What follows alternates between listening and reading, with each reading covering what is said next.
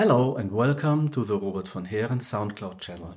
On this double album, I present you my interpretations of two beautiful works by Robert Schumann, the album for the young, opus 68, including excerpts from the supplement, and the scenes from childhood, opus 15. Part 1 of this double album contains the first 34 pieces of the album for the young, which is continued on part 2 Part 2 also contains the scenes from childhood. The album for the young was written in 1848.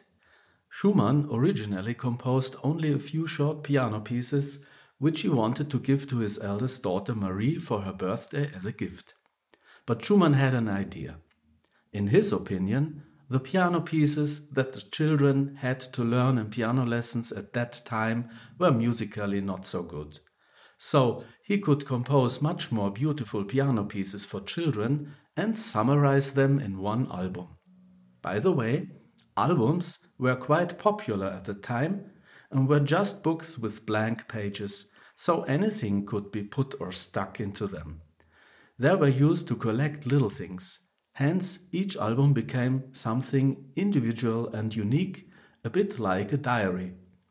Encouraged by his wife Clara, he quickly composed more than 50 pieces.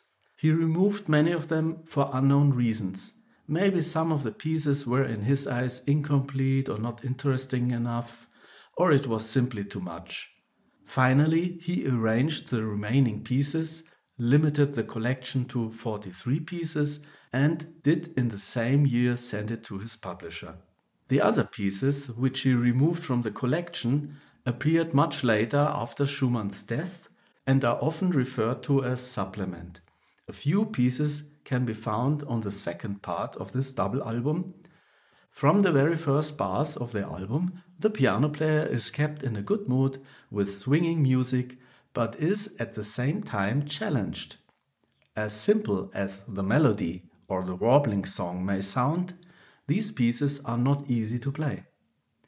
This starts with the choice of a suitable tempo, goes on to legato playing and phrasing, not to mention to come up with a beautiful singing piano tone. Schumann was obviously not interested in conceiving merely an educational textbook in the sense of a piano school for piano lessons. Instead, he wanted to bring the youth to the taste for wonderful and nevertheless demanding, but still playable music. What a wonderful idea compared to the often boring scales and other dry exercises called etudes that many piano students still suffer today. From this point of view, one might think that the album for the young is not a textbook of piano playing, but simply a random collection of beautiful music for piano solo. Not quite.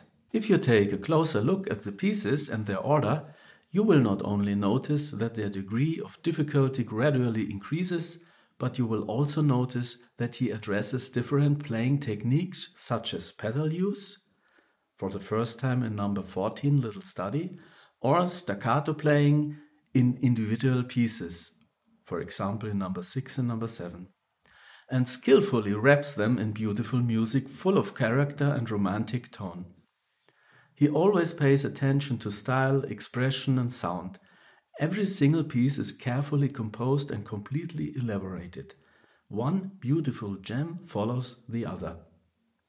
It is also interesting that Schumann completely renounces, contrary to the pieces of the supplement, the usual Italian expression marks, like, for example, allegro, and instead uses German ones. Obviously, accessibility and comprehensibility were particularly close to his heart.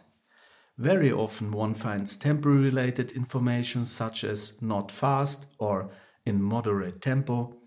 On the other hand, he often gives clear instructions regarding expression and playing style.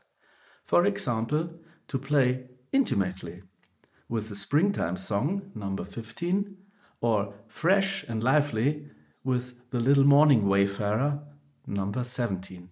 More difficult keys such as E major, more complex articulations and combinations of playing techniques in the left and right hand are only carefully introduced by Schumann step by step.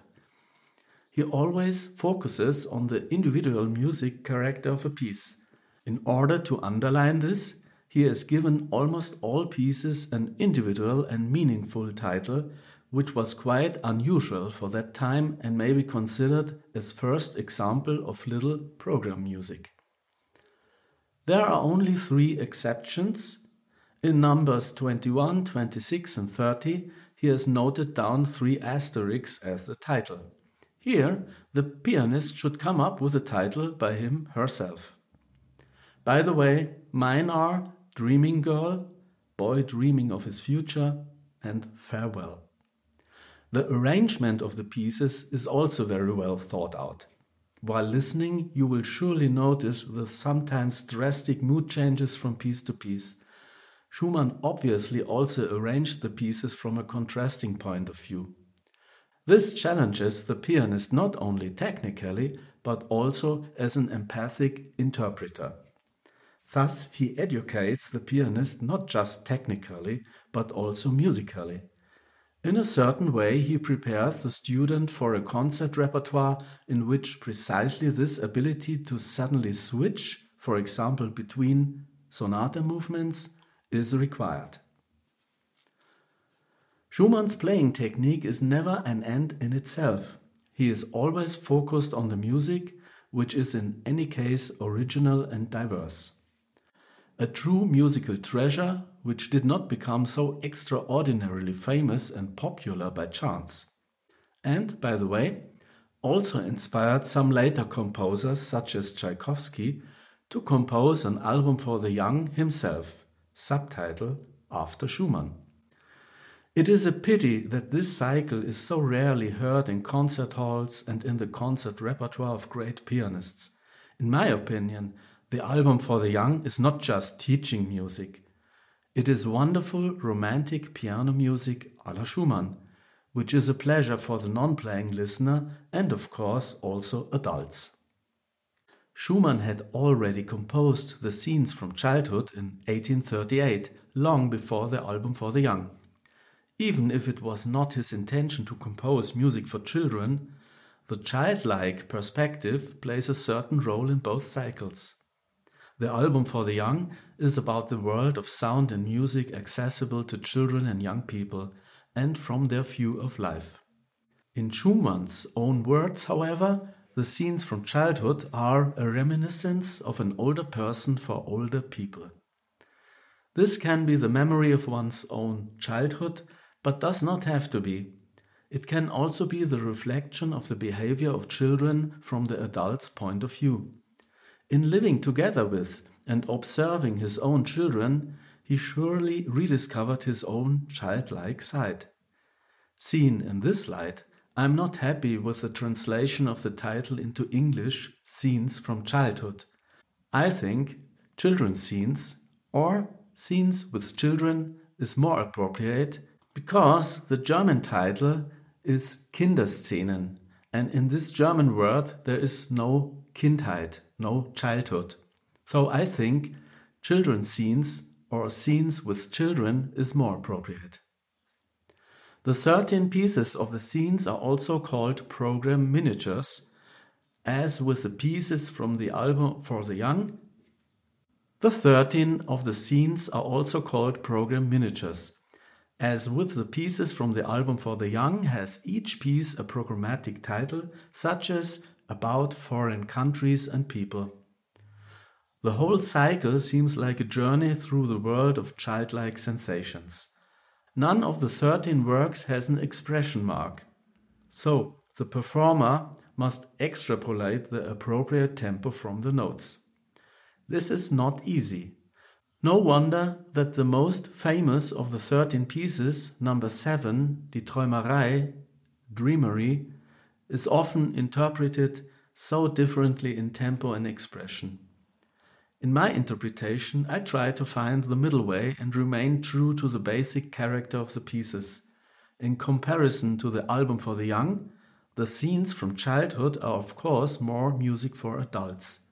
I think the combination on this double album is a charming compilation. Who knows, maybe the scenes have somehow paved the way for the later album. I hope you like my interpretations of this wonderful music. If so, please hit the like button, share the pieces, write a comment. I'm always happy to get some feedback. Thank you for listening. Bye bye.